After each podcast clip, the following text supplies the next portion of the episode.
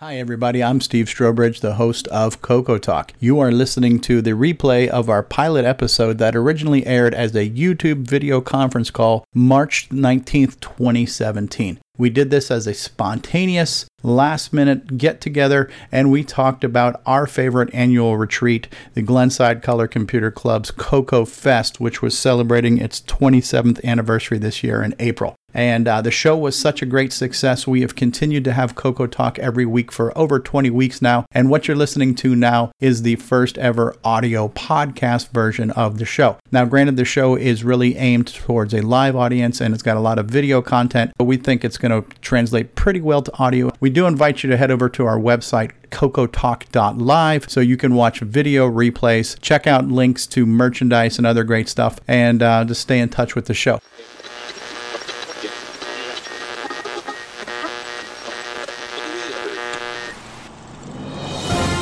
This is Coco Talk, the nation's leading live talk show featuring the Tandy color computer.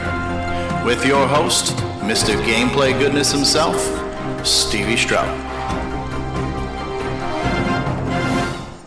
All right, what's going on, everybody? We are live on the internets, and uh, I'm joined by a bunch of handsome dudes above me here. Um, we have the lovely and talented John Linville. We have the not so lovely and, and barely talented Drencor, aka David Ladd. Uh, we have all the way from Canada A, Curtis Boyle. And, and, I don't even know where you're at, Mark, but we also have Mark Overholzer, and I said your name right on the first try. How you doing, Mark? Thanks for joining us. Excellent. I'm from Western Oregon. West Coast. Western Oregon? Yep. All right, cool, cool. I couldn't find that on a map if my life depended on me, but I'm sure it's lovely there. That's awesome. So, um, we are doing a very uh, impromptu discussion about Coco Fest because it's something that's on everybody's minds right now. Uh, probably the biggest champion for Coco Fest, John Linville, co-host or host, primary host of the Coco Crew podcast. Um, biggest champion for Coco Fest. Uh, we've recently released the itinerary of what's going on. Hey, Jason just got here. What's going on, Jason Rothbergs? Welcome. Um, yeah, we just recently released the itinerary for what's going to be happening at Coco Fest. I'll go ahead and switch over to that real quick on the Glenside's. Um, website here. So I'm going to go over to Coco Fest. I didn't remember what page I was on. And I'm going to go to events. And this is our um, potential schedule of events right now. Allen Huffman is here. Allen, are you ready to join the call, dude? Are you still on text only? Um, so Friday night's the setup, right? I'm, I'm going to be getting there kind of late Friday. I think I'm going to be landing around 7 p.m. Chicago time.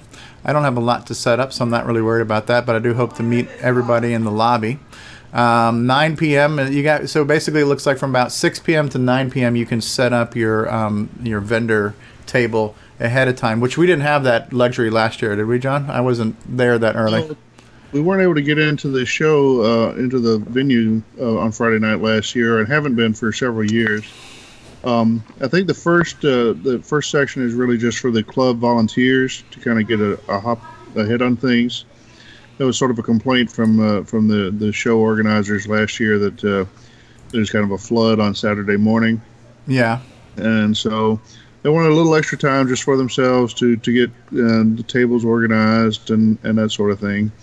So we've left some time there, and then uh, a little later in the evening, uh, then if you're a vendor or an exhibitor. Um, I don't like the term vendor because I think we have more exhibitors than vendors per se. But excuse me, bless you. Pleasure. Um, we'll have um, time for people to come in and start getting a, a, a little jump on getting their setups uh, organized for people that don't want to get up too early the next morning, I guess. right, right, right. You do want to get up a little bit early to make sure you can also grab that continental breakfast as well, because that's yeah. actually pretty good. I know Neil was always raving about the coffee, saying it's almost as good as Tim Hortons coffee. Um, I found the coffee to be quite drinkable. I, am not a coffee snob. I'll drink freaking Folgers, Maxwell House. I don't care. But yeah, it was good coffee. Um, so Friday night we will be able to set up, and then this is the current itinerary for Saturday right now. So it looks like as, as early as 7 a.m. we can start to set up our little tables, be it an exhibitor or vendor, whatever you are. Uh, is that Mike Rowan there with his smiling face?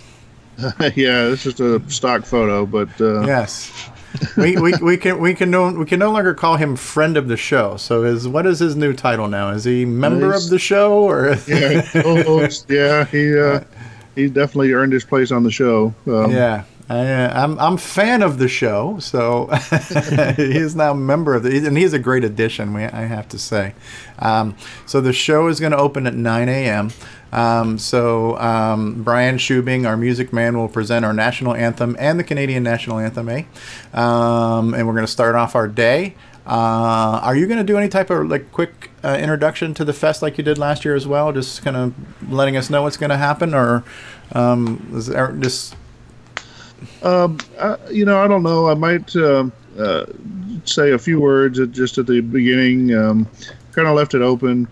Um, we got a, actually got a couple of complaints from the the uh, volunteers there that they uh, kind of missed the beginning of the show. Things were still rolling. People were still rolling in and uh, trying to take money and listen and whatever. It was difficult for them. So, uh, kind of um, giving a little extra time there for that opening session. Um, before uh, uh, before we have Rick Adams talk. right? Um, and um, yeah, he seems excited about coming to the show. We kind of wooed him in, I think, uh, uh, with the the attention, and of course, you gave him over the past year, and then we gave him some attention. And uh, Yeah, yeah. uh, he's Rick is a super super nice guy. You just He can't ask is. a nicer fellow, and um, he uh, has a lot of uh, interesting stories from the past and uh, um, a lot of interesting insights or whatever. Um, so it should be good to give him a chance to talk, um, and uh, you know I think that'll be one of the highlights of the show. Definitely. He's been a keynote We're- speaker we're- at Rainbow Fest too, we're so we can kind we're of bridge only that. we're only giving him 45 minutes, so he's gonna have to pick just one story. he's got so many. It's true. Well, it was a kind of an imposition. Wow. Uh, we just sort of signed him up for it and then told him he was doing it, but uh, he was kind Yeah. enough to go with. it. it was great to hear how that unfolded because during the interview he's like, "Well, I'm not sure if I can go, and I'd like to go, but he had other family commitments and the whole nine yards." But when you managed to uh, finagle him to come and say, "Yeah, this is a great catch," um, I've enjoyed. You know, I, I've only met him through the internet, but yeah, I've enjoyed being able to speak with him. He's, he's, a, he's a charming man. I've I've developed a small friendship with his son Joel now too, doing the artwork for the Coco T-shirt. Incredibly talented young man as well. Uh, the talent runs deep in that family. So yeah, definitely looking forward to that one. Um, you're gonna then present for us your uh, audio project. Looks like here. Yeah, well, I've just been, um, you know, I did a little YouTube video on uh, adding audio to a cartridge. So I wanted to do more, but you know, real life's kind of caught up this year. Um, sure, So sure. what I'm working on, what you're kind of uh, teasing me about, what I was looking off to the side actually is uh, I'm working on a PCB design that incorporates both the audio chip and it'll have the bank switching uh, like is uh, done for RoboCop and Predator. Um, that was uh, out uh, Ah. in a Rainbow magazine article from Greg Zumwalt back in June of '90, I think it was. Technologically, it's nothing super great, uh, but you know it it uh, gives uh, some enhanced capabilities, and uh, we'll start with that and see if we can fill up a bigger ROM and uh, with a cool game, and uh, Yeah, that'd be awesome. And uh, we could redesign later if we need something bigger. Um, but anyway, I just thought I'd give a little project talk on there. But you know, we have a lot of other speakers talking about some Yeah. cool stuff, and uh, it just um, I thought it'd be good to, to kind of kick things off there. Definitely. Text Adventure authoring tool by Evan Wrights, tentatively around uh, 11:30 a.m. Yeah. Um, you can describe a game in XML and then run it through a program which writes it out to 6809 assembly files. That's pretty cool. Yeah. So Nice. Uh, that is very cool. Uh, cool. We met him at um, at uh, VCF Midwest last fall. He was actually giving a presentation on how to get uh, a, car- a Coco game in a cartridge, which of course was near and dear to my heart. Uh, had not met him up until that point. He actually was talking with John Strong, I think, on uh, some of that stuff. Um, but he um, he actually has a game called Flood It that uh, I've uh, gotten him to agree to let us produce some okay. Okay. Perfect. we'll have those for sale at the car at the at the fest. But then he, so Evan, I guess, is a teacher at like a community college, and he teaches a, a game design course. And part of it, he he pulls in some some retro uh, themes. And so I guess this kind of uh, crosses over with with his real life uh, uh, profession a bit. So he's working on Okay. this. He's going to talk about that. So I thought that sounded pretty cool. Definitely, definitely, definitely. We have, man, this is this has turned out. Not that last year sucked, or uh, that's my only year, but this has turned out to be a great lineup too. Because now, so a lot of game related stuff too, which is of interest to me. Um, so then we have John Strong. Then at one o'clock after our lunch break, that's going to be talking about his development tools, and we did get a peek of those when I was on a call with him with um, Allen. Um, and his his tool setup. I don't know if you've seen it before, um, Mr. Linville, but it's quite impressive. His his library and uh, his tools alone are completely elaborate, and I'm sure that shortens the development cycle in many ways as far as getting the assets into the program and everything else. So. Um, that should be interesting to see that demonstration. So we, we've been talking about this, or I've been listening about you guys talk about this for a while. So is this, is this now the trash talk crossover here, where we're going to get some of the TRS-80 stuff in here? Well, you know, this um, we haven't had a lot of uh, we haven't had as much of that as I think we were hoping to get. Uh, we do have one uh, exhibitor, uh, uh, Peter Shatinsky. He's one of the hosts of Trash Talk. He's Mhm. coming. Okay. Uh, I haven't heard of a lot of other um, Z80 folks there, but we, you know, this the next talk there with the um, uh, uh, right Vald. Oh, I can't remember the name. um, um, Vintage is the new world.com and the TRS-80 by Kirkwood. Uh, Kirkwood, Re-. Ret- Rietveld. Okay. Um, so they're supposed to, you know, it's it's sort of a talk about uh, the the website there. I'm sure a lot of people are familiar with that. They run a lot of vintage uh, content, and so he's uh, trying to, to pull it back in for, for some TRS-80 interest. Okay. Uh, well, I don't really know anything about the talk, but uh, other Sure, than just the sure. description there. Yeah, yeah.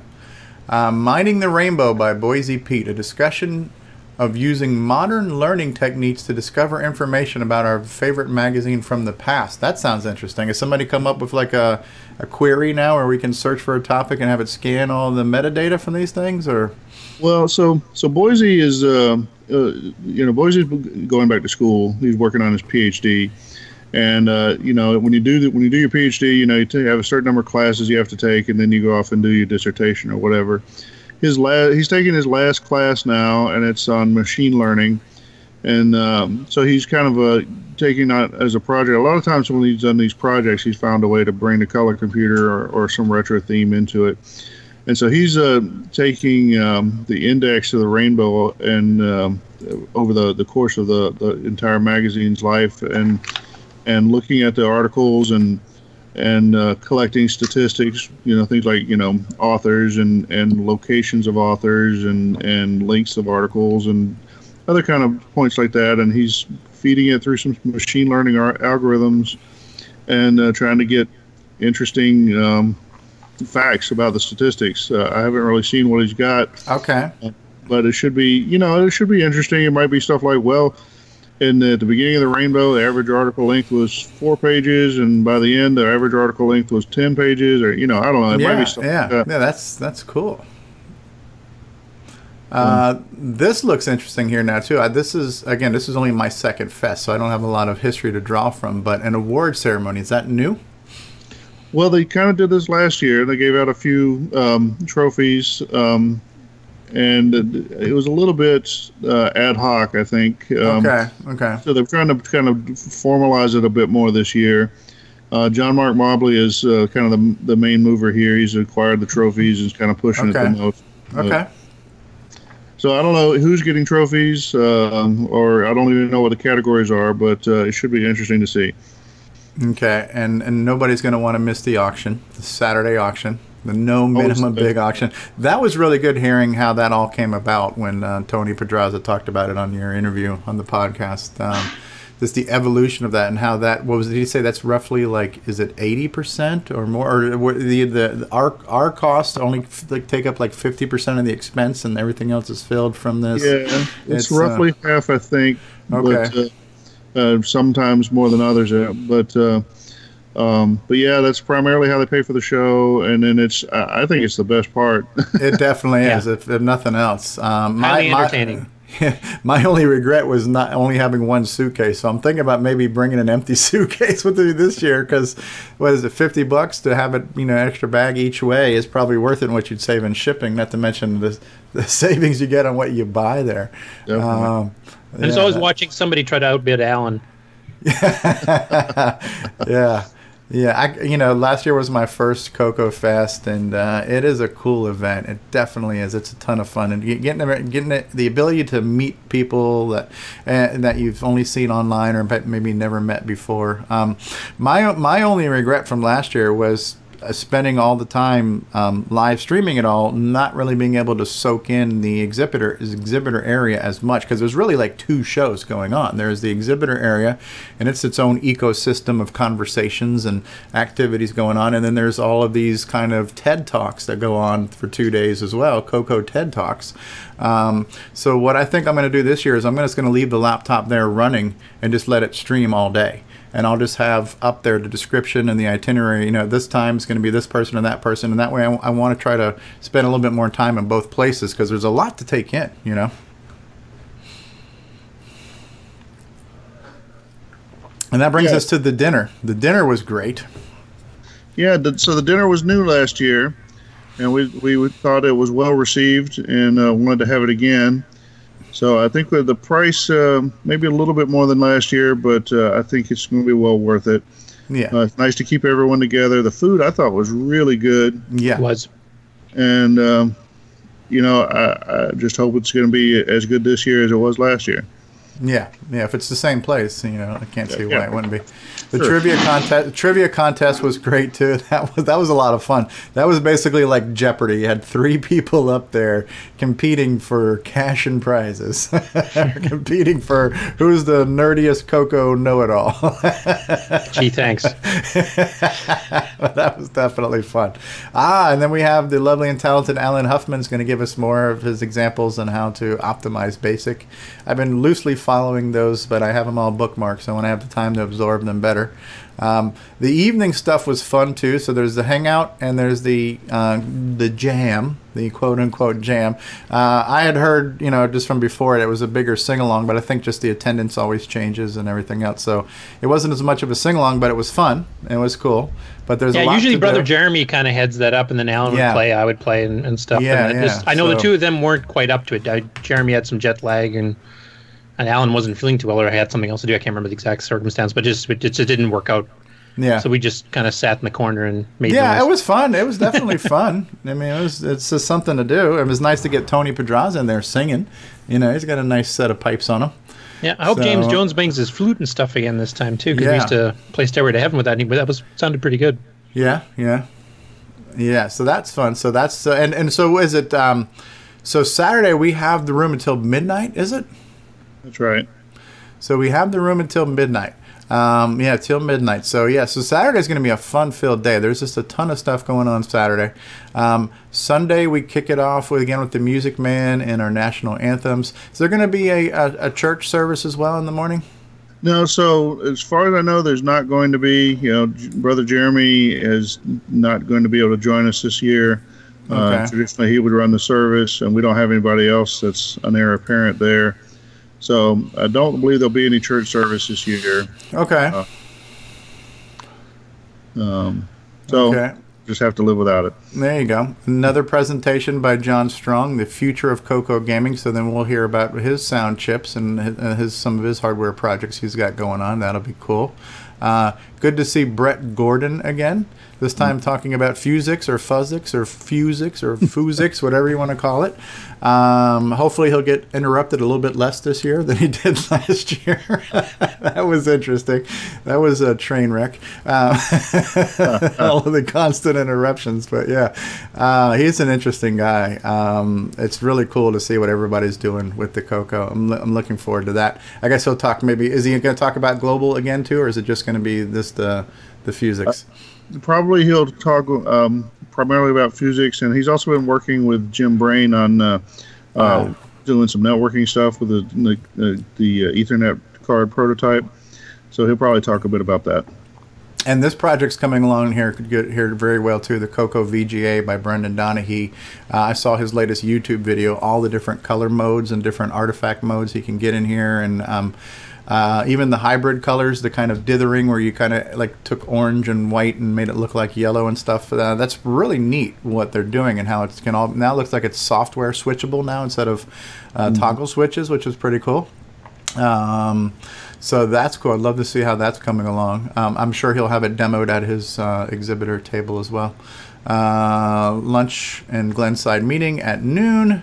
Uh, then another on the Sunday auction. So that's going to go. So, so, the Sunday auction will kind of be the last thing, um, kind of the, the grand finale and that's always good because at that point it's like you got to get everything off the table and so a lot of interesting a lot of interesting things happen my biggest regret was just not having the room for the stuff you know but it's it's this is like ebay for, you know, this is like penny real time eBay. This is this is like real time Egypt. This is like penny stock eBay, where you can get like a cocoa for five cents or some of this crazy twenty five cent line printers. It's just the the things that were flying off of there is interesting. And I think Tony also mentioned they're going to have dueling auctioneers this year as well.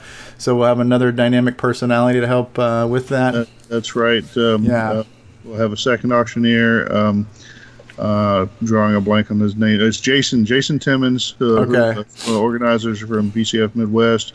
They kind of picked up the auction idea from Coco Fest and have done that some at VCF Midwest the past year or two.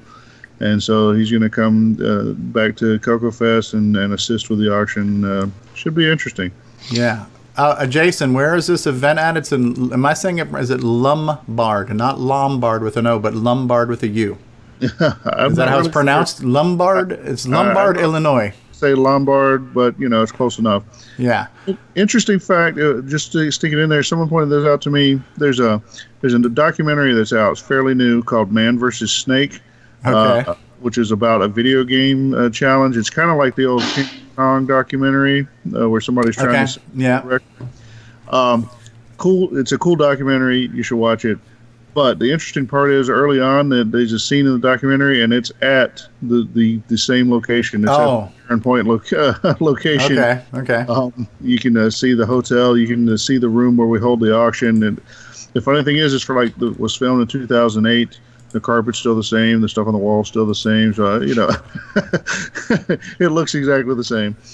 Um, wow. But uh, anyway, if you get a chance, you might want to check that out. Man versus Snake, you say? Yeah, it's uh, it's about a video game called Nibbler, which I'd never heard okay. of. Um, yeah, there's a Coco clone or two of it. Yeah, yeah. So, uh, um, pretty cool documentary. Uh, and if you liked King of Kong, A Fistful of Quarters, it's uh, very much in that same spirit. Okay. Although this one makes Billy Mitchell look like a much nicer guy. we were just talking about that guy Billy yesterday. Um, yeah, Billy Mitchell. Billy yeah. Mitchell. Yeah, yeah, yeah, yeah, yeah. That's cool. That's cool. Uh, so we got a lot going on the the auction and then an offsite dinner as well. Um, impromptu talks and announcements will possibly come up as well in between, before, during, after, to the side. Um, a thread between it all. You never know. That's always good. Um, so it sounds like we got a full dance card already. Um, and and you never know things subject to change. We might get uh, something else might be added or changed in between then but right now this is looking like the uh, the event lineup for for for, for the moment. Uh, Mike Rowan the lovely and talented Mike Rowan. So I'm gonna have to bow out here. Okay okay. Uh, thanks for thanks for being here with us. All right see you guys. Okay take care John. John Linville host of the Coco Crew podcast at cococrew.org All right, so John is gone. We'll return after these announcements. Something new is coming. Tandy Assembly. Tandy Assembly is about Radio Shack and Tandy computers. Tandy Assembly is about interacting. Tandy Assembly is about people. Tandy Assembly is about fun. The first gathering of its kind computers of the 70s, 80s, and 90s. All Radio Shack and Tandy makes and models. Join us. Don't miss Tandy Assembly in Chillicothe, Ohio. October 7th and 8th. Whether you're near or far, Tandy Assembly is for everyone. visit our webpage at www.tandyassembly.com. Tandy Assembly. Hi, I'm Mike Rowan, and you're watching the original gamer, Stevie Stroh. And when you're done watching, come over and listen to the Coco Crew podcast. What do you guys want to say about Coco Fest or Coco stuff in general? Oh, looking forward to the fest. Obviously, I'm Yes. pretty sure I'll be going this year. It was touch and go for a bit, but uh, pretty sure I'll be going. So I'll only be bringing one guitar this time, though, not not both, an acoustic and an electric. I'll probably just bring the electric. Okay. Okay. Which means that we have no choice but to rock out. well, I'm bringing the effects pedal, so I could I Yeah. can go chorusy if you need to. But Were you, uh, uh, David? Did you hang out around the jam uh, on Friday and Saturday night, or were you hanging out somewhere else? Um, you know, I missed the jam, but I don't know if I was in the other room or if I was had left to go eat. I'm not quite Okay. sure last year. So you probably just wanted peace and quiet. Yeah, but you know when uh, I I re-edited those jams and just you know edited them down to just the song, so I trimmed all the dead space between songs. You can hear so many conversations going on. I can hear William Astle in the background talking about uh, all kinds of stuff about Linux and protocols and ports and all kinds of stuff. There's just there is a myriad of conversations on a variety of topics going on, and I could just hear all that in the background.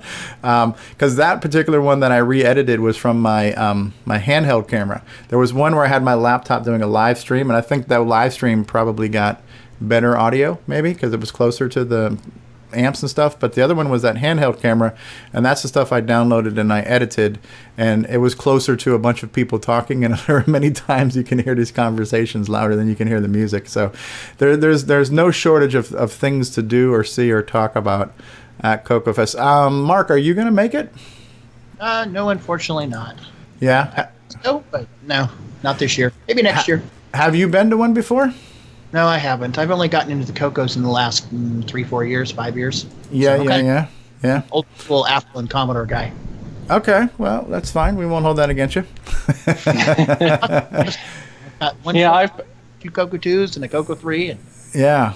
And there's there's never been a better time to get into Coco. You know, between you can do just about everything in an emulator, if nothing else, if you don't want to make a hardware investment. Uh, and then when if you do have the hardware, there's a ton of projects out now to support that.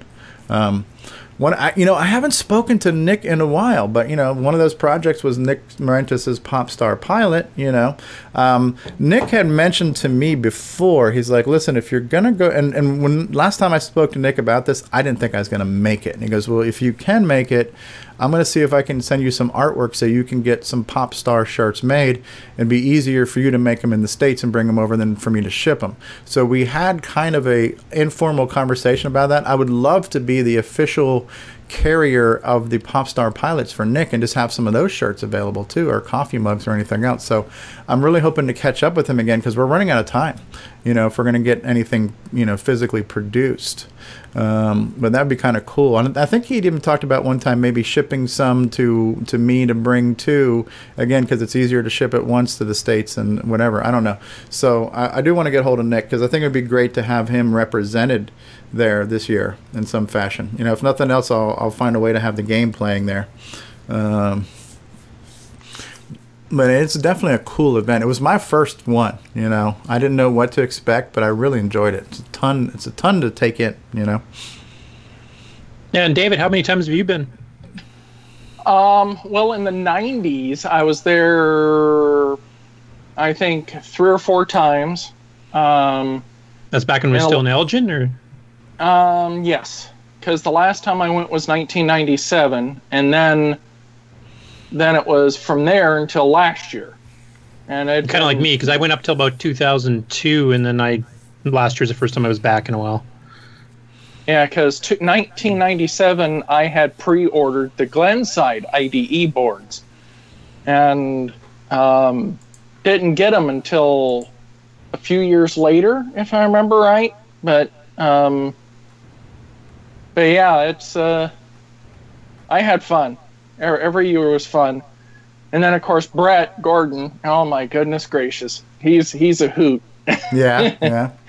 Because uh, yeah, last year between all the conversations and everybody hanging out until like what one, two, three a.m. in the hotel lobby last year Saturday night, and then Yeah.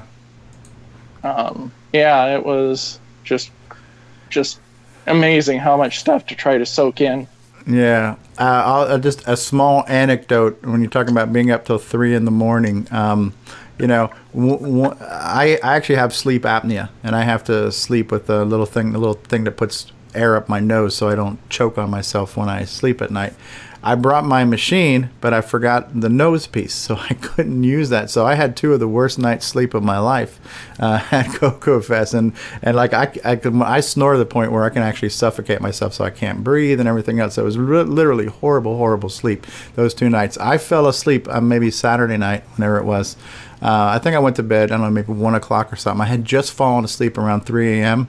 And one of my jackass friends who we used to play Minecraft with calls me on Skype because I think my laptop was still on or something and woke me up. It, it was one of the one of the guys from India. It wasn't. Uh, it wasn't. Um, uh, I can't even think of his name right now. I'm having a, I'm having a brain freeze. But anyways, it was Anmol was the guy who called me. It wasn't Sadap, the guy who's in our group right now. So he calls me at 3 I mean, I know there's a time difference and there's a different country, but I got so pissed off at this guy. I'm like, dude, you woke me up at 3 in the morning. I just fell asleep. I hate you. I'm unfriending you for life. You're blocked. Burn in hell. The whole, you know, the whole thing, you know.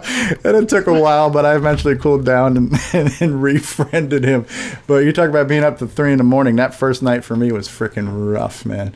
Um, it was a good time, but it was two of the worst nights of sleep for me because I was a dumbass and didn't pack my freaking medical device I needed. So um, I'm hoping that's not going to be a problem this year. I'm going to check my bag much more carefully. That would be a good idea. yeah. Or, or check for some place nearby you can get it if you need it.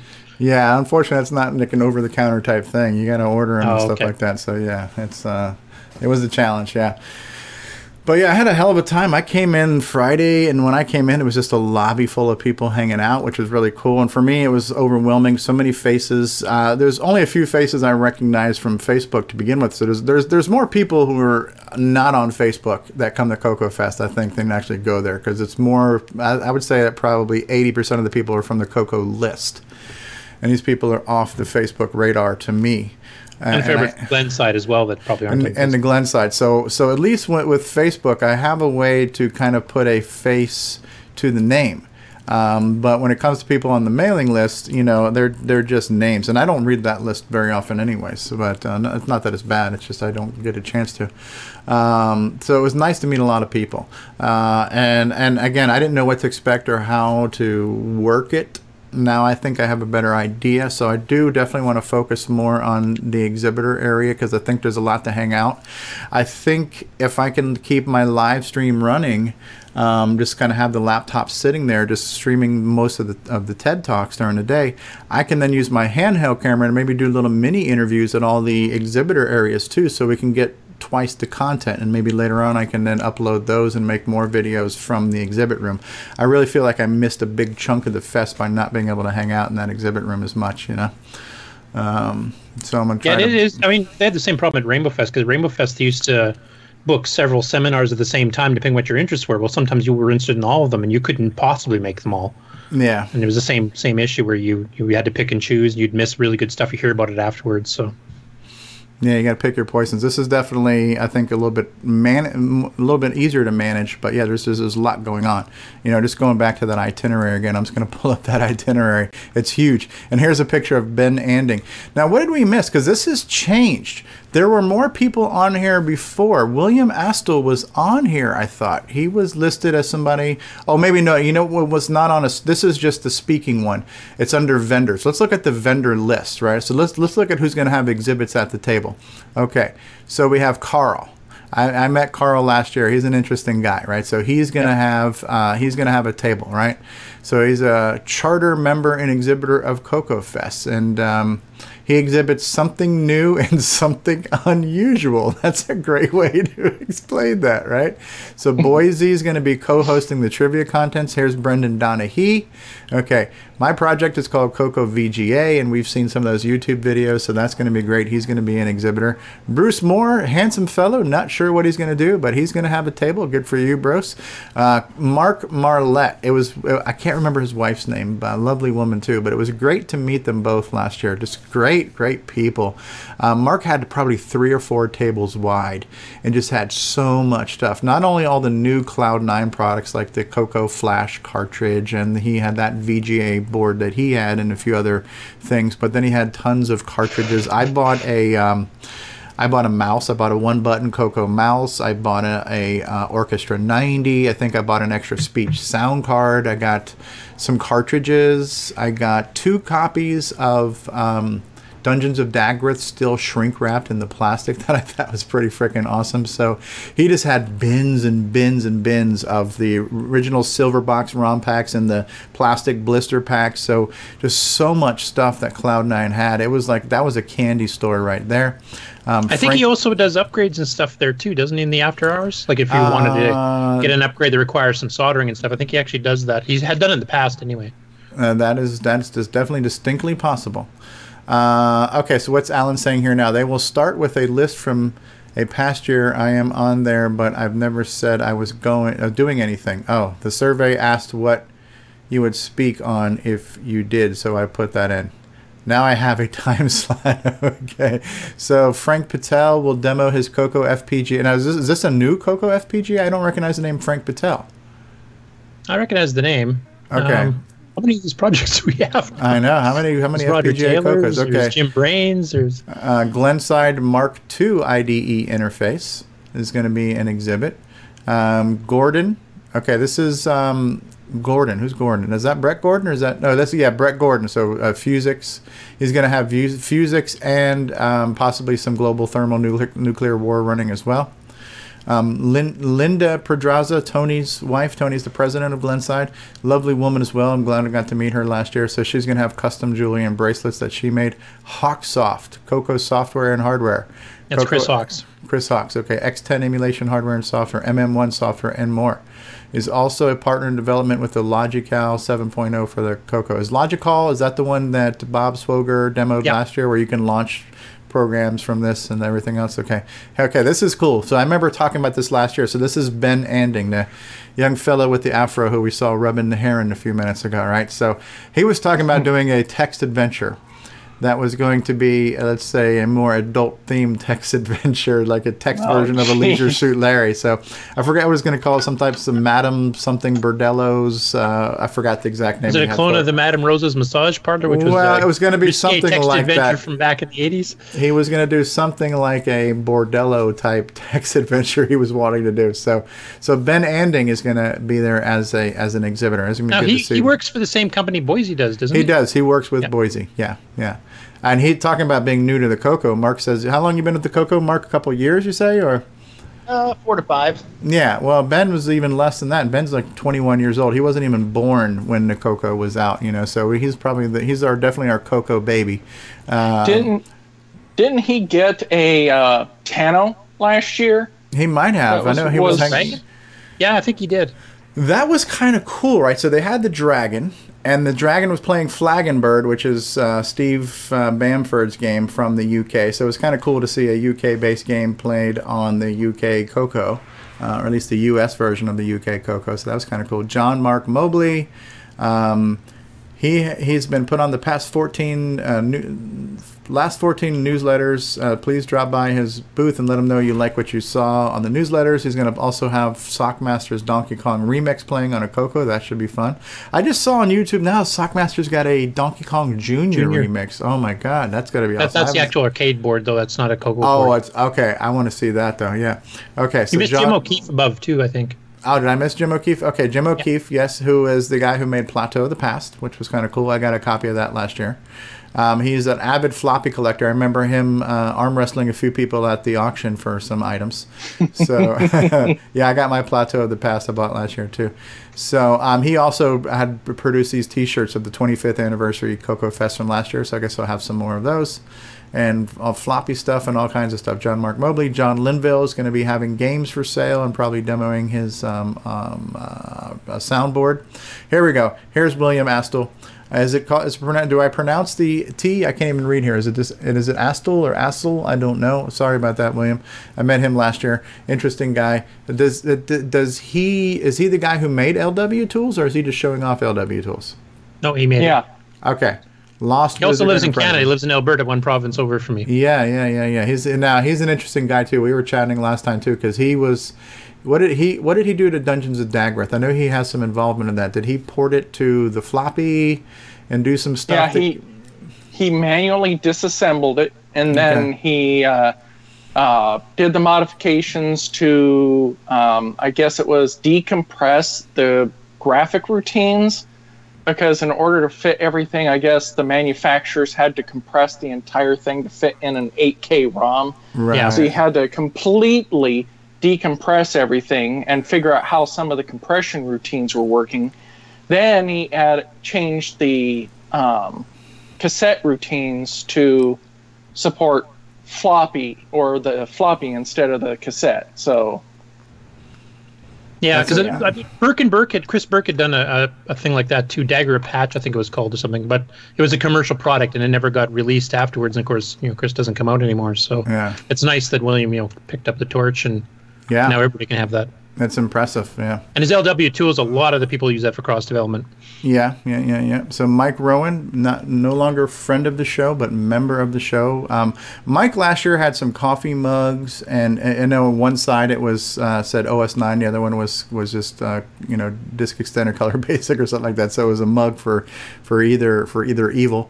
Um, he also had the 512K RAM badges to replace on your Coco 3. I, I still haven't put mine on yet. I can't figure out how to get my RAM badge off. It's not that important, but yeah, I still have my RAM badge from last year. Neil Blanchard, co-host of the Coco Crew uh, podcast. He, oh, I'm, I'm actually going to buy a Sega adapter this year because, especially playing Popstar Pilot, I think I need a digital stick at this point now because I still haven't made it past the caverns. So I thought you made level three once. I I just made it out and died as soon as I got. I, I don't I don't count that because I didn't get very far. Okay, Randy Weaver, uh, he's showing up now a lot on Facebook. I don't know his um, lineage as far as how long he's been a Coco person, but I've noticed him recently a lot on uh, Facebook and stuff. So we're not sure what Randy's going to do, but he got a table. You know what? The, the, great thing about the table, I don't think the table's that much money. Ten bucks, twenty bucks maybe.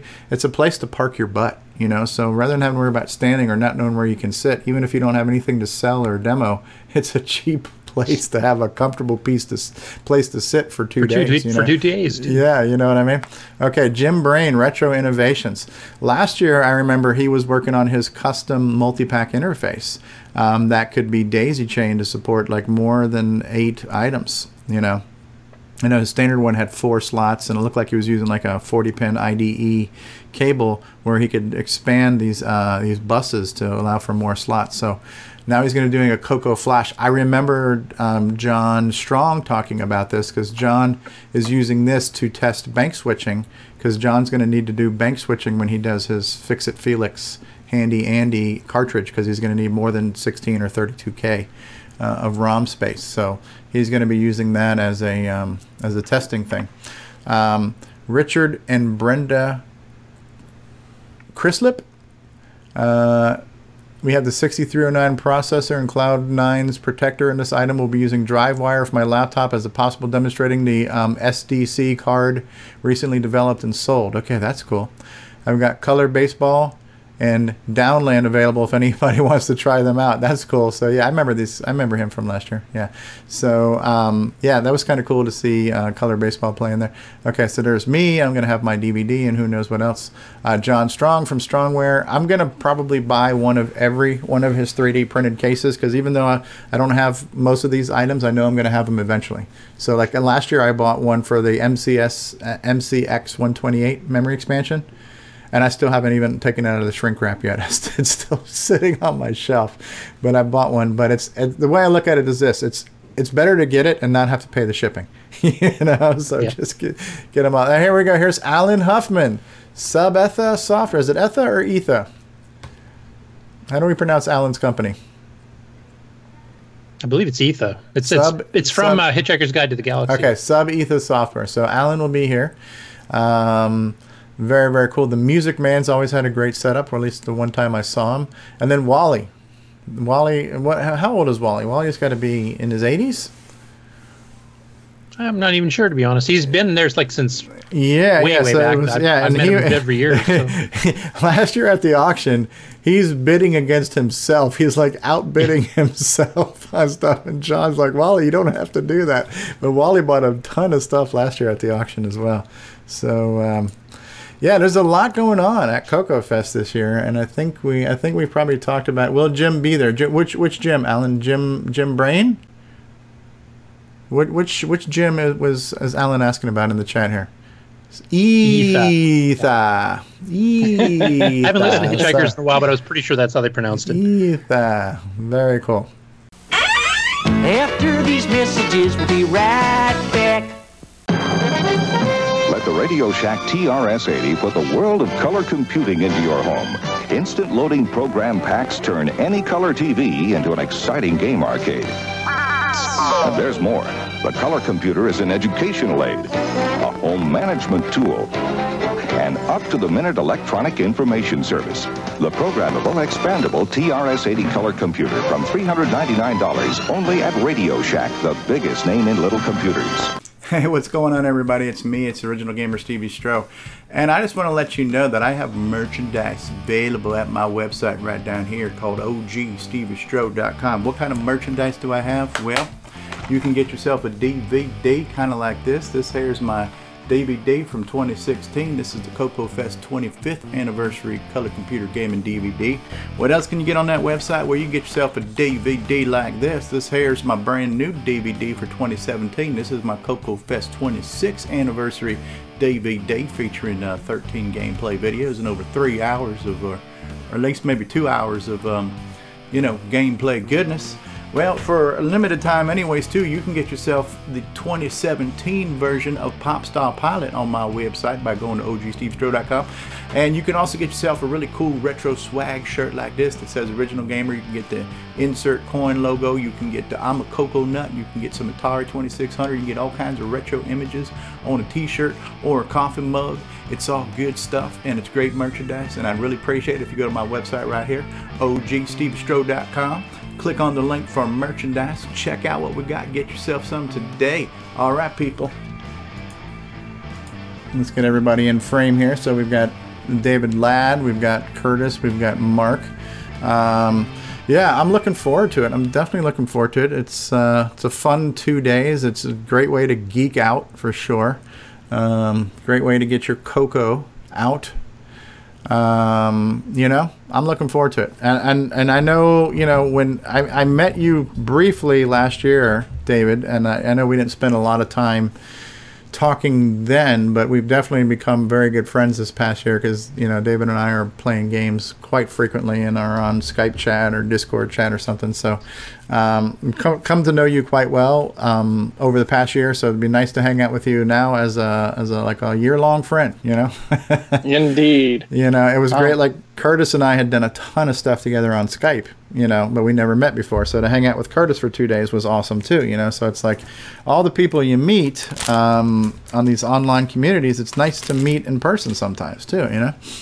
Yeah, it's uh, like for me, a lot of the people um, you know, the the email list I've emailed, you know, some there, but most of the people that I was hoping to meet were the ones that were in the IRC channel. You know, so like, you know, Curtis and uh, Brett and William and you know, pretty much everybody that was there, I was like, ooh, I'm going to actually get to meet everybody that's been in here. So yeah. Did so, did Allen just join us? Looks like he's trying. Okay, there we yeah, go. I think he did. He has gone um, portrait and not landscape. I guess we have to talk nice about him now. It's got to be different. Yeah. I mean, I've been listening to all of this. I've been I've been having dinner and working on stuff. Okay, you're excused. You're excused. so uh, it's ni- nice of you to finally join us. Uh, by the way, uh, Allen, uh, I don't, I, I didn't, we didn't get to ask the question. Uh, the, the time with Jerry Buckner flew by so quickly, and I was so. I can't believe how nervous I was. I don't know if I came across that way, but I was really nervous. Um, I, I only screwed up his name one time, but I was on pins and needles the whole time. Um, how did you get to know um, Jerry Buckner, and how you know what was your relationship that allowed us to get this interview going? It, it's it's really funny. I don't remember what my first contact with him was, but it might have been a long time ago for the Waffle House music. Okay. But I'm pretty sure even if that wasn't it, um, it might have been after Wreck It Ralph, and I saw their names in the credits. I probably Okay. just looked up and dropped him a note somewhere, and um, you know, said, "Hey, how'd this happen? This was really cool." And we would just start talking about stuff. Wow. Uh, and, and it just started as a conversation, just tracking him down through his website and wrote Yeah. him a letter. And um, uh, I, one thing that I was disappointed in is he's got that new song, "Old School Games," which would be a perfect thirty second or twenty second Yeah. music bed intros for the retro videos. I have I had it queued up, but when he gave us the five minute sign saying he had to go, I just like you know. But he's already written me back saying let's do it again. So hopefully we can have a part two. that would be Um, great. And I'm yeah. listening to those interviews from the special edition Pac-Man album now, and hearing Aren't they great? those- that is awesome. I'd only heard a few of those stories before, and I don't know why I didn't buy that album when it came out. I don't think I was really aware of it, um, or was just too broke. So I'm all caught up. yeah. Um, but yeah, I can't thank you enough for, for putting that together because I and, and uh, you know the irony was uh, you think you probably emailed me about this a year ago saying would you like to talk to Jerry Buckner of, of Buckner and Garcia? And I'm like of course I would. I'd love to. And then I don't remember if I dropped the ball or we just never got a follow up email or whatever it was but for whatever reason it didn't happen last year um, and it did now. And and you know I'm I'm I think the it's probably good that it didn't happen last year because we've had a year of doing interviews to get better at refining the process. You know, um, Well, your scenes are certainly a lot fancier today. Yeah, I put a lot of thought into that and spent literally almost two straight weeks working on editing videos and doing things and coming up with ideas and transitions and stuff. So I definitely put a lot of thought and, and time and energy into it because I wanted this to be, I wanted, I wanted what I could do to be as close to the scale of my world of what the scale of what he did is for the real world, you know? so um, tried to make it as good as I can make it. And uh, hopefully I succeeded at least halfway at doing that. Um, but it was really cool. It was really, really cool. Um, and Curtis as well. Thanks for being there with doing that. Um, you know, I, I really am very grateful for everything that that's come from being part of this Coco community because you know, if it wasn't for people watching my Coco videos, I, I don't know what the hell would be happening to me on YouTube because I get like 15 views on anything that's not Coco or retro related, but a Coco video gets 100 views, hands down. You know, so uh, it's like I, I sometimes say, why am I not? Why am I bothering playing a modern game? Well, it's because I like playing it, but nobody wants to watch me play the damn thing. You know, so I just have to. There's a lot of competition for modern games, though. You're competing with You tons know. of YouTubers. Uh, and I don't even look at it as a competition, but yeah, I hear what you're saying. Um, but yeah, so you know, I I kind of met Allen and Curtis and all you guys before we even started talking. You guys were like commenting on my videos before I kind of met you, and you, it was, it was between like you and Allen and and um, Ed Snyder and John Linville, all these people that I met either through my YouTube videos or through the Google Plus page, and then which got me to the Facebook page, and just starting to meet all these people. It's just been a great experience, and um, it's been an experience I never would imagine being able to talk to Nick Marentes or talk to John Strong or talk to, you know, Rick Adams and and um, Dale Lear and the image And Soggy and- producers and you know all these people. Um, so it's it's very cool when you have somebody who's done something, but they're cool enough to want to talk to people about it, and they don't have like the uh, you know the uh, the big star attitude. You know, humbleness, I guess, is the word you're looking for, right? So somebody who's kind of humble. Um, to me, it makes it even more overwhelming because they have no reason to be, and when they are, it just to me, it makes them an even larger than life uh, person. You know. Yeah, I'm really looking forward to Rick Adams' keynote too because I was actually at the Rainbow Fest the last time he did a keynote which was oh god, when was that? Late '80s, I think. Okay, this looks like Allen is showing us his serial port sound Joystick? card. Now, this is his soundboard, right? Or soundboard?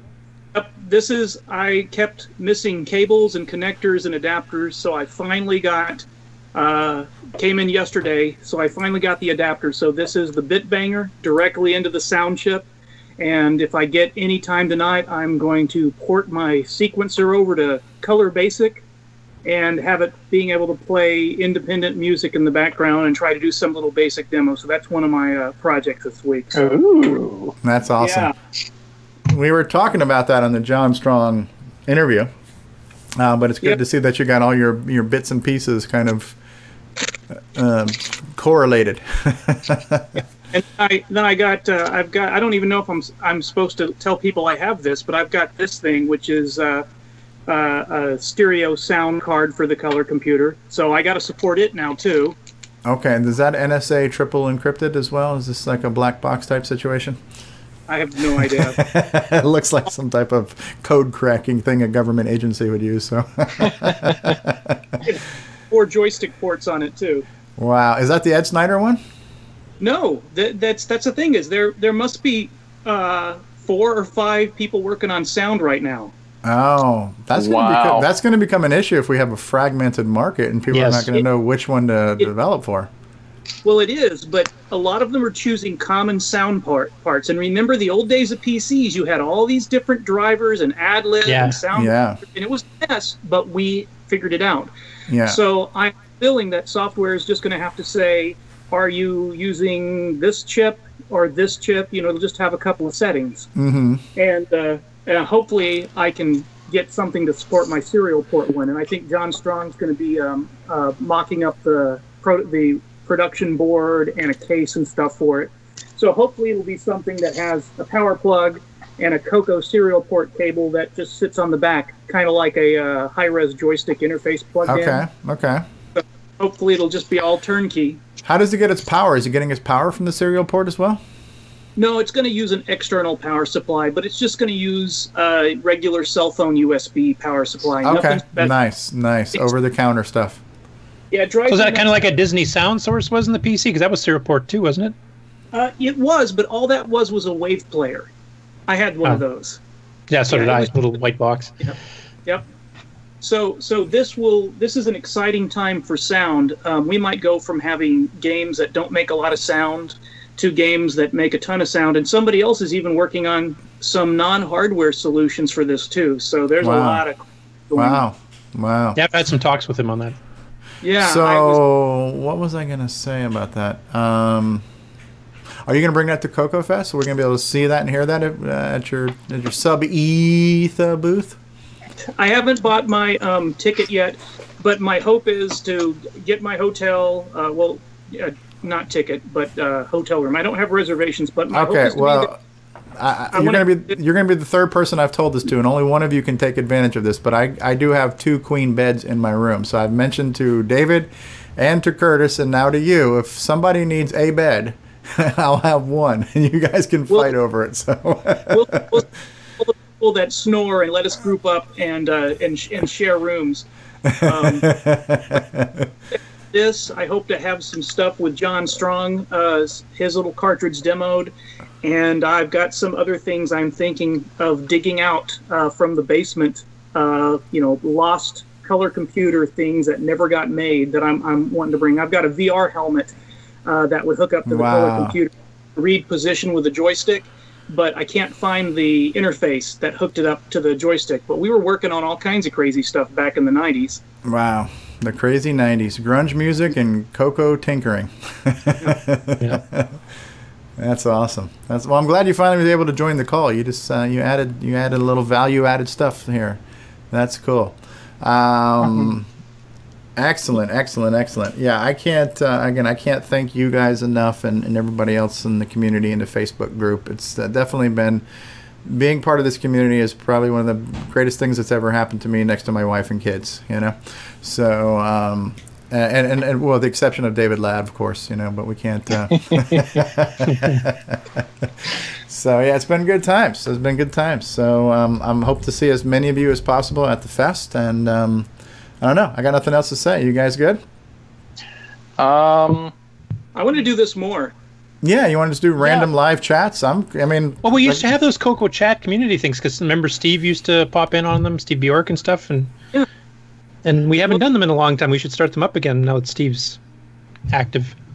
You Well, know, it- something I was thinking of um, is, you know, A- Allen, you brought that breadboard up there that you was working on, and then of course I've been working on this side project which I haven't really talked to very many about um, because I've just been getting into the Arduino's and um, playing with the Atmega 320p chips themselves, and I'm like, with the power of these microcontrollers, especially, you can get the Atmega 328P chip for like a dollar and 75 cents.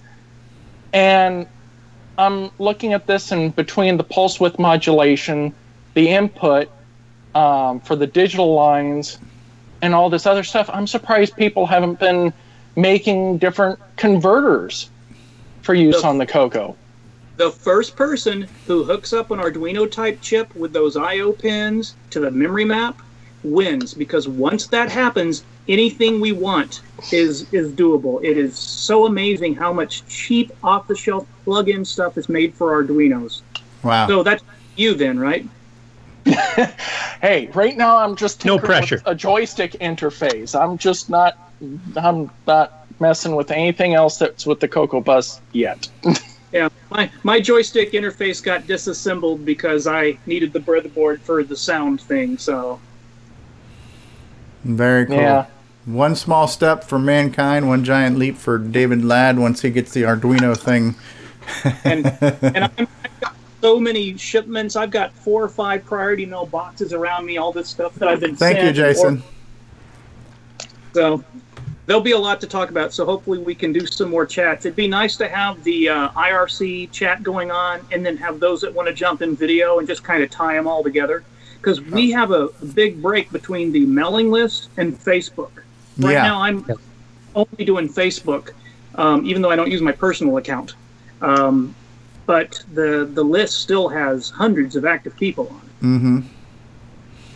Yeah, as, as soon as David starts, as soon as you guys start talking about IRC, I mean, I'm, I'm, I will admittedly say I'm a pretty big geek, but I'm not sure I can geek out all the way to an IRC client. I'm just not quite sure I can go there. It was it was just a web page you went to, and it was just a chat in a, in a web page, and that's yeah. how we did it. I mean, I remember doing IRC chats back when that was the thing. But but the old Coco and OS nine Echoes on FidoNet. you know, it's just like uh, I, I use a I use a 35 year old computer, but I also use the you know things like Facebook. So it's just like hey, but IRC is a good way to for people to chat because you know it's like I'll sit there and have conversations with William and um, you know Curtis pops in once in a while, at least when I'm around, and it's it's it's nice, especially when you're trying to figure something out and someone pops in that might have an idea of how to get around it. right. Yeah, like I'll pop up in and maybe answer some you know machine language programming questions or something, or William, who's actually probably these days a lot more familiar with it than I am. So, It's good but tech support that's- line. Yeah, because like on Facebook, yeah, you, you send a post, but then you got to sit there and wait for Facebook to ever notify you when someone replies. Where IRCs, you know, just like if you're in Discord or something, it's just instantly you get a reply when someone chats. So it's it's just dependent on how much you want an instant now reply compared to, you know, the Right. old form. And the good news is there's no shortage of ways for people to communicate and collaborate. Well, John just came back too. John Linville just rejoined the call. Hey guys, what's up? Hey. Hi, we've been- John. we, we, we've been talking about you the whole time. You have a lot of explaining to do. So Allen just finally joined us uh, videoly and audioly. I was getting ready to wrap up, and then Allen jo- just came in and added more value-added content to it. So uh, the the Coco talks just just won't stop. We got Curtis back there scratching his head, so that's a good thing. Um, I'm always confused, so that makes sense. And of course, Uh, John with all of his nice little hardware projects in the background. Yeah, yeah, yeah, yeah. Um, I went over also. I went over the vendor list off of the Glenside site too. So we went through and discussed all the people who are so far lined up to have a exhibitor table at Coco Fest too. So we kind of mentioned all those people. No, I don't know if um, you covered this, uh, but um, there's been a little thing related to Bob Swoger's health where, um, you know, kind of had a, a sort of a mix-up on the, the the vendor applications, and so, especially if you've sent in a vendor application but you send it to Bob, uh, then you need to resend it to Tony and or John Mark. Okay. um, so that we can uh, get that uh, uh, straightened back out so that Tony will have the information uh, early enough to be able to uh, work on the table setup and that sort of thing. Was that put out on the mailing list as well? I did see you put that on Facebook. Yeah, Mike Rowan put put it out on the mailing list. on Okay, Facebook. okay, Yeah. okay. We included an announcement in the podcast we recorded last night. Okay, perfect, perfect. So So um, yeah, I, I mean, I, um, it's very unfortunate. Uh, does, do we have any news? Is, is he doing better yet? I have not heard much. Um, my impression is that um, you know, I mean, he's he's survived the pneumonia or whatever, but uh, he's going to be uh, in uh, some sort of um, like physical therapy, or possibly in a like in a nursing home or something for some Okay. time. Okay. But I've got to submit one too since I'm listed. I think they just. I I think I'm just a ways on the web page. Okay. You're a placeholder. I think so. I think- it- it- when I was selling T-shirts when I was working at Microware, uh, which they still use. Wow. How Very, about that very dust cool. up over the OS9, the Team OS9 shirt, huh? That was fun. There you go. Yeah, well, you know, the thing about that is um, everybody thinks the product's dead now, and apparently it's showing up on archive sites and stuff. So they now have to actually step in and defend the copyright. And, uh, you know, that whole thing, the reason Apple and Disney have to keep going after people for stupid reasons. If you don't defend it, you can lose it. Okay. And so now do that. But apparently, if you just write them and go, hey, dude, could we make some OS 9 shirts for the Coco Fest? You're going to get back, yeah, sure. Here's your permission. After these messages, we'll be right back. I'm Evan Wright, author of Flooded for the Color Computer, and you're listening to Original Gamer Steve Stroh. Where can you turn to find the latest news and information about the Tandy color computer? Only one place the Coco Crew Podcast. Join Neil Blanchard and John Linville each month as they scan the internet and social media for the latest stories about the Tandy color computer, compatibles, and other 6809 based computers. It's the Coco Crew Podcast. Visit www.cococrew.org and begin listening today.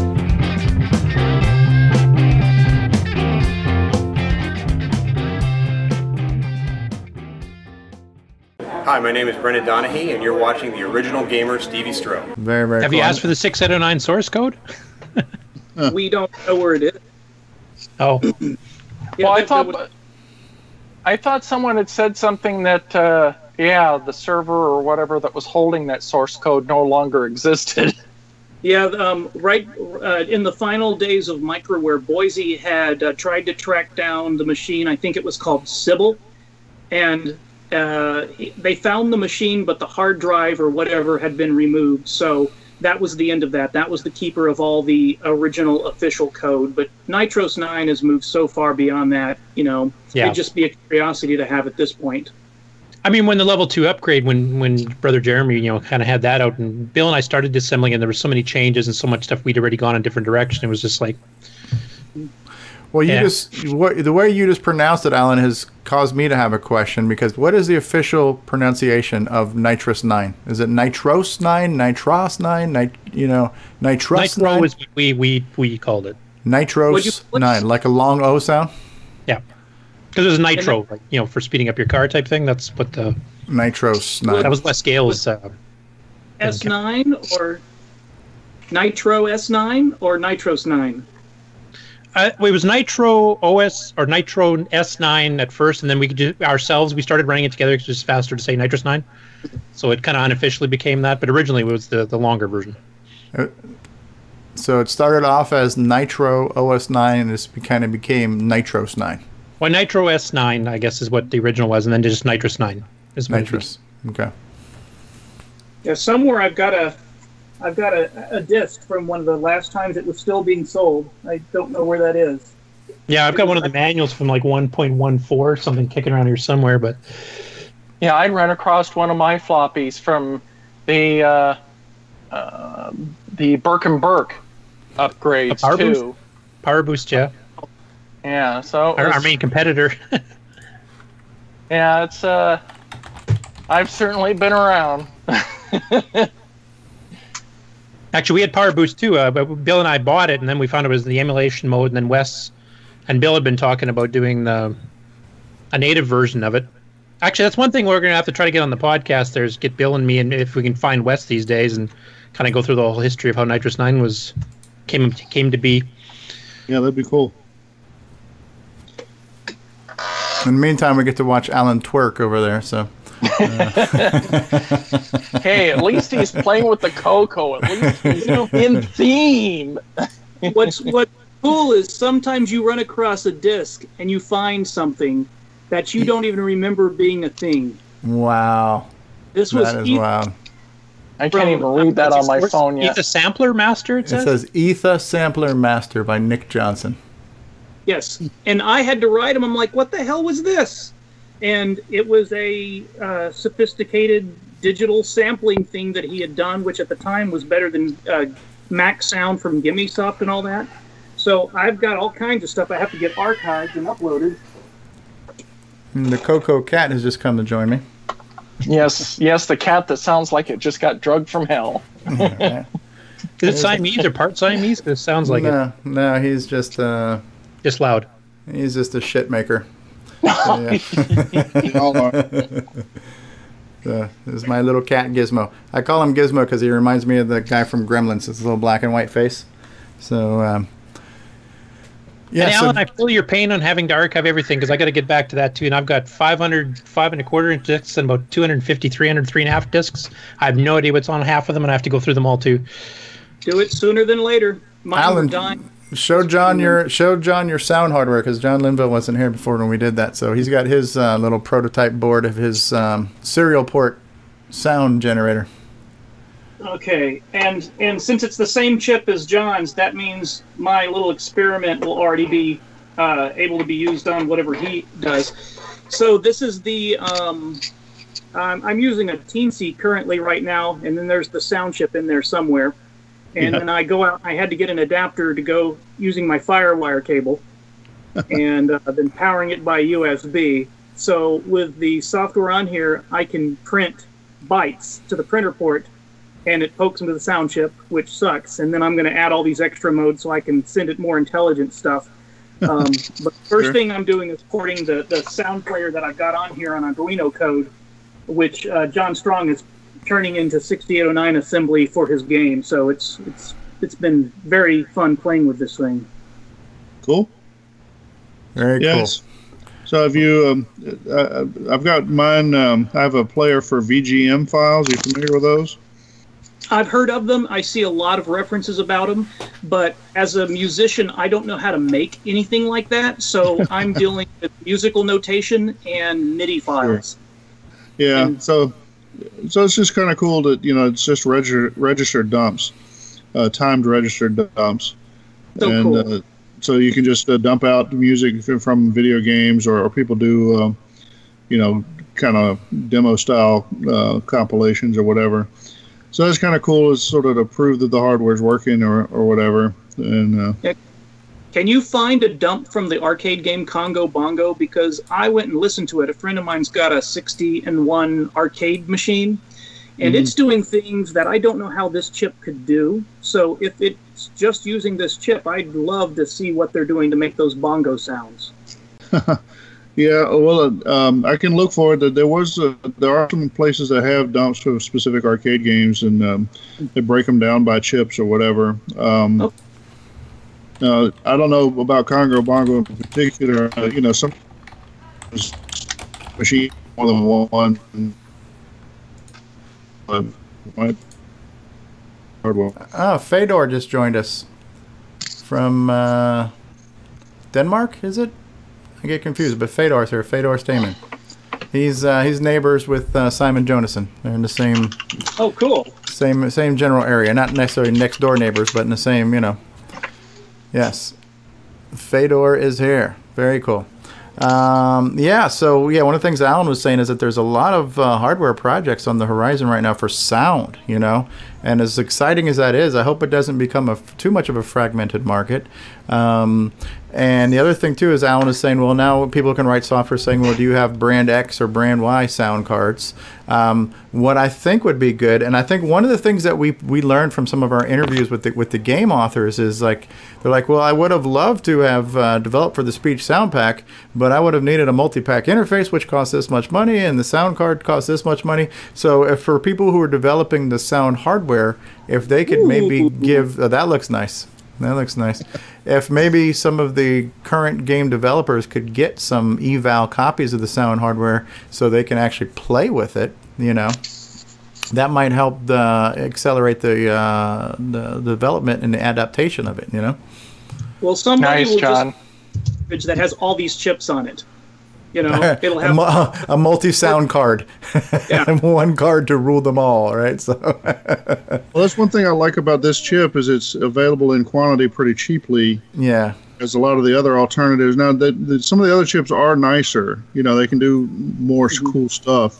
But you know, some of those sound chips cost fifteen dollars a piece or even more, um, and it gets pretty expensive. Uh, and maybe if you just add a single card, uh, it's not so bad. But then you're back into the well, you can't just add a single card. You got to have a multi pack and whatever else. So that was my idea of putting it on the on the ROM card. Is then you put it on there with your code. Your code knows it where it lives, and so um, you know it's you don't have to probe for it. You know it's there. Now there's other limitations. I mean, if you have five games that do that, then you've paid for five copies of the hardware. Right. Uh, but so it's, it needs to put on one of those reprogrammable ROM packs. You could do that too. My thing is, if the hardware costs five dollars, it costs a dollar, and you buy five copies of it, well, you spent five dollars. So yeah, yeah. So it becomes a no-brainer at the end of the day. Has there been any thought of putting it as a pass-through card where you can plug, say, a disc controller or something else behind it? Yeah, I just- asked about not that. a bad idea. Um, I haven't really thought of, do, of doing that. Maybe that's something I could look at in the future. Um, We need yeah, to build a lot of capa- a lot of possibilities. I asked John Strong the same question. He says the cost to produce like that mother-daughter card would be more than just adding the chip to the game. Um, but I also think something like maybe Ed Snyder's mini pack solves some of that problems. If we could, I was just trying to think of an economy of scale where, like you say, not having to pay for it five times. But if it's only a dollar, it's not a big thing. But if we had like one sound card that was just in, and then you can have a variety of other cartridges or disc-based games that could use it. Technically, if you have a if you have a multi-pack um, and you've documented how to interface with this hardware, somebody could make a disk image of a game that could still write to that hardware if it's in a multi-pack slot. Was that theoretically true? Oh yeah. So that might, that might solve the problem too. You can just buy one game with sound, and other people could maybe make disk images of games that could use the sound Well, hardware as well. Yeah, that that seems that seems like that'd be reasonable. I mean, it's not. It's at the end of the day, it's not a ton of money. I don't think it's not sounding like you know. Um, Well, so I mean, if you look at, um, you know, I, I recently put two different um, Fahrfall cartridges on eBay. Right now, I've been selling Fahrfall cartridges for forty dollars to anybody who wants them. Nobody wanted one for the longest time. right. I finally, so I was kind of testing the price to put it on eBay, and the first one sold for seventy dollars, and the second one sold for a hundred. Wow. So, so price Wonder sensitivity doesn't seem to be a big deal. Yeah, yeah. I wonder what my autograph copy's worth. I had to say. I just wish they wouldn't shrink wrap these things because I buy stuff and then I don't want to open it. I've got this collector's mentality. you know? Yeah, that's why I had to buy. I had to buy two. I've kind of thought about Yeah, not shrinking wrapping them because so many people have bought them and then aren't using them, and it's like, well, that was sort of the point is for people to, to play with them. Yeah, I want yeah. Bloodfill game that you demonstrated. I want I want a copy of that that that guy wrote. Yeah, we're gonna have that for sale uh, at the at the Coco Fest, uh, probably in the twenty or twenty five dollar range, I think. That's reasonable. We'll have about ten copies, I think. Okay. Um, First come, first serve. Uh, Neil's Neil's going to have more of the Sega adapters. I think I'm going to grab one this year because playing Popstar Pilot on my Tandy Deluxe joystick has its uh, limitations. So, I think it's more the person playing it yeah, myself. screw you, screw you, Canadian. yeah, so that's that's one of my failures this year. Is I, I really wanted to produce a game that took advantage of the extra buttons on the Sega Genesis pad that you can use with the, with those uh, adapters, um, but I just haven't got there yet. so yeah, yeah, yeah. maybe maybe next year, or maybe for Tandy Assembly uh, coming up in October. I'm, I'm ready for that one. I'll be in line for that. then John, I'll did, actually find my okay. old Sega. did you get a chance to see the actual DVD package, John? I think you had jumped off before I showed that. You want to get a quick look at it? Yeah, sure. The new one. Okay, I, I, I I, got running down and I got to jump off, so it's good. We'll do this again. I, okay, thanks for thanks for being here, Allen. Yeah, on. Thanks. Yeah. Okay. Take it easy, Allen. So, so this is the front of it here. I like it. And this has got Joel Adams' Coco drawing, which is very nice. Yeah, that's nice. Uh, yeah. Um, and then this is the back um, when it's showing like little thumbnails of, of all the games. There's 13 games on here. 12 of them have never even been on YouTube before. The only one that was on YouTube was um, uh, Devious. But um, th- this time I'm playing it with double speed poke, as as Curtis suggested. Uh, on the inside, the disc itself looks like a floppy. So, That's cool. know, so and then I've got my little insert saying what the 13 games are. So Yeah, that's right. that's the layout. And and so what I thought what I, I would do different this year was uh, to make this actually exclusive, right? So the games that are on here are not on YouTube. So it's like why why would anybody want to buy something that you can watch for free anyways? Which I never understood. It was a great idea. I forgot who suggested it, but somebody in the Facebook group says, "Hey, why not make a DVD?" And I'm like, "Okay, I'll make one." But for the life of me, I couldn't understand why anybody'd want to buy it other than you know well i'll get a souvenir or something but um, so i'm hoping that at least this time that these are literally exclusive games that you can't see anywhere else and there's two hours worth of you know brand new coco gaming videos that maybe two or three people might be interested in that you never know so um, Pretty cool. that was that was my um, that was my thought for this year. Um, we are going to have some. Of the, I'm going to bring some of the coffee mugs um, that you know Joel Adams has designed these things here, and maybe some. I'm going to be wearing the coconut T-shirts. I think I don't remember if you heard me say this too, but he's also drawn a new image of the Coco cartoon character from the basic manual. Oh, so yeah. we, you might have a new T-shirt too with just the the Coco cartoon character that says "I'm a coconut." So we might have a couple of T-shirt and coffee mug options that I'm hoping to be able to demonstrate or show off at the fest as well. So that'll be kind of cool. Just new stuff, new original stuff, you know. Yeah, I'll, Uh-huh. I'll be up for one of the T-shirts, and one of the coffee mugs. Now, just to make sure I understood this right, you said that you're going to be wearing some of the shirts. When Yeah, we buy I'm- the shirts from you, they'll be clean ones. Like you haven't worn them yet, right? well, That's yes. a different website. yeah, I've seen I've seen you sweat, and I don't I don't want to use one. So uh, I only sweat when I'm trying to keep up with your guitar playing. So. okay, so so so Fiscap, Fiscap, who are you? Fiscap says hi all and looks good. I think he's starting to see some ch- some challenges. I think uh, I, I think with support from the community, it'll be successful. Thanks, but I'm not sure who you are by your YouTube um, handle there, Fiscap. So, uh, but yeah, okay, good. And Fedor is here, so we got we got six people watching us live right now. We've we've we've held on to about four or five people the whole time, and probably four of them were all of us uh, that were actually um, the members as well. Okay, Paul Fiscarelli. Hey, thanks for being here, Paul. Paul Fiscarelli um, is here.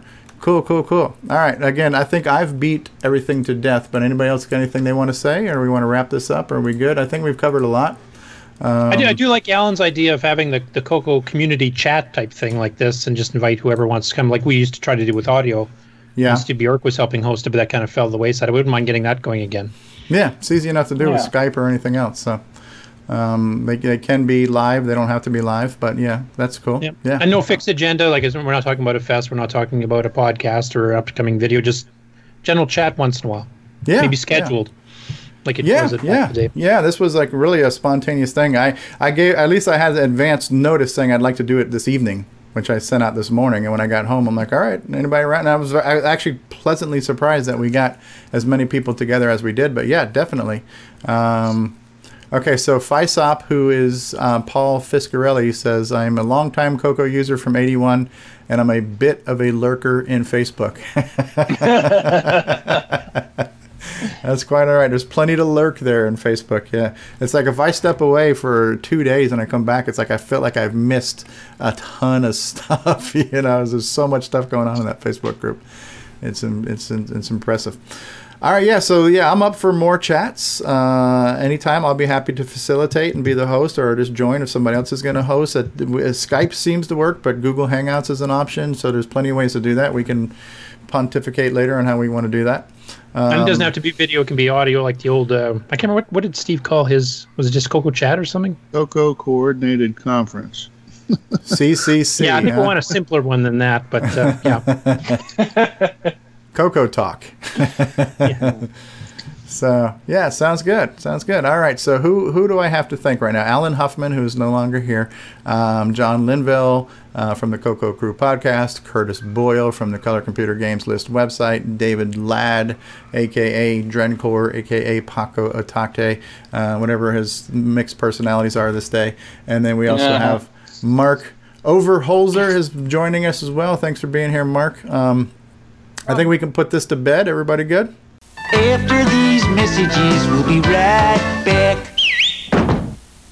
Hi, this is John Robbs. I'm at the Coco Fest here with uh, Steve Strobridge, the original gamer, and uh, we're having a great time geeking out on 30 uh, year old hardware. Having fun. It's a Radio Shack Merry Christmas.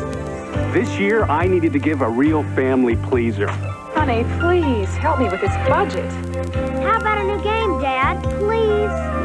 And I found it. Radio Shack's Color Computer 2. On sale for just $99.95. It entertains, educates, manages, it's expandable, and affordable. Now that really pleases me. The Color Computer 2. Sale priced for Christmas. Only at Radio Shack. Hello, this is David Ladd, and you're watching Original Gamer Stevie Stroh. Sure. Yep. All right. Well, good. It's been a pleasure. Thank you, everybody. And when this is done streaming and is available for replay, I'll throw a link out there on the Facebook group as well. All right, guys. Hopefully, we'll talk to you again online and definitely at the fest. Yep. Coco. Coco forever. Later. You there? Touch, Take care. Touch the heron. Touch the heron. Rub, rub the heron. Not the hairy something, but just the, the heron. Okay. Molest the heron. oh, jeez. Nine, nine months later, I don't want to hear how many heron babies are being born out of this. wow. okay, Fedor says. Uh, okay, we have a couple people say, a couple people saying goodbye in a chat. Okay, um, Jason says good night, everyone. Fedor says I can't remember when I got my 4K precisely, but guessing 1983. Good format, Steve. Thanks for pulling it together. Facecap says, all right, guys, take care care. bye bye. See ya. Well, there you have it, folks. This was our first ever episode of Coco Talk as it originally aired on YouTube, and you're now hearing our first ever audio podcast version of the show. I hope you did enjoy it. If you did, head over to our brand new website, cocotalk.live, for everything you need to know to connect with us, listen to and watch previous versions of our show, and get links to watch the next episode live on YouTube.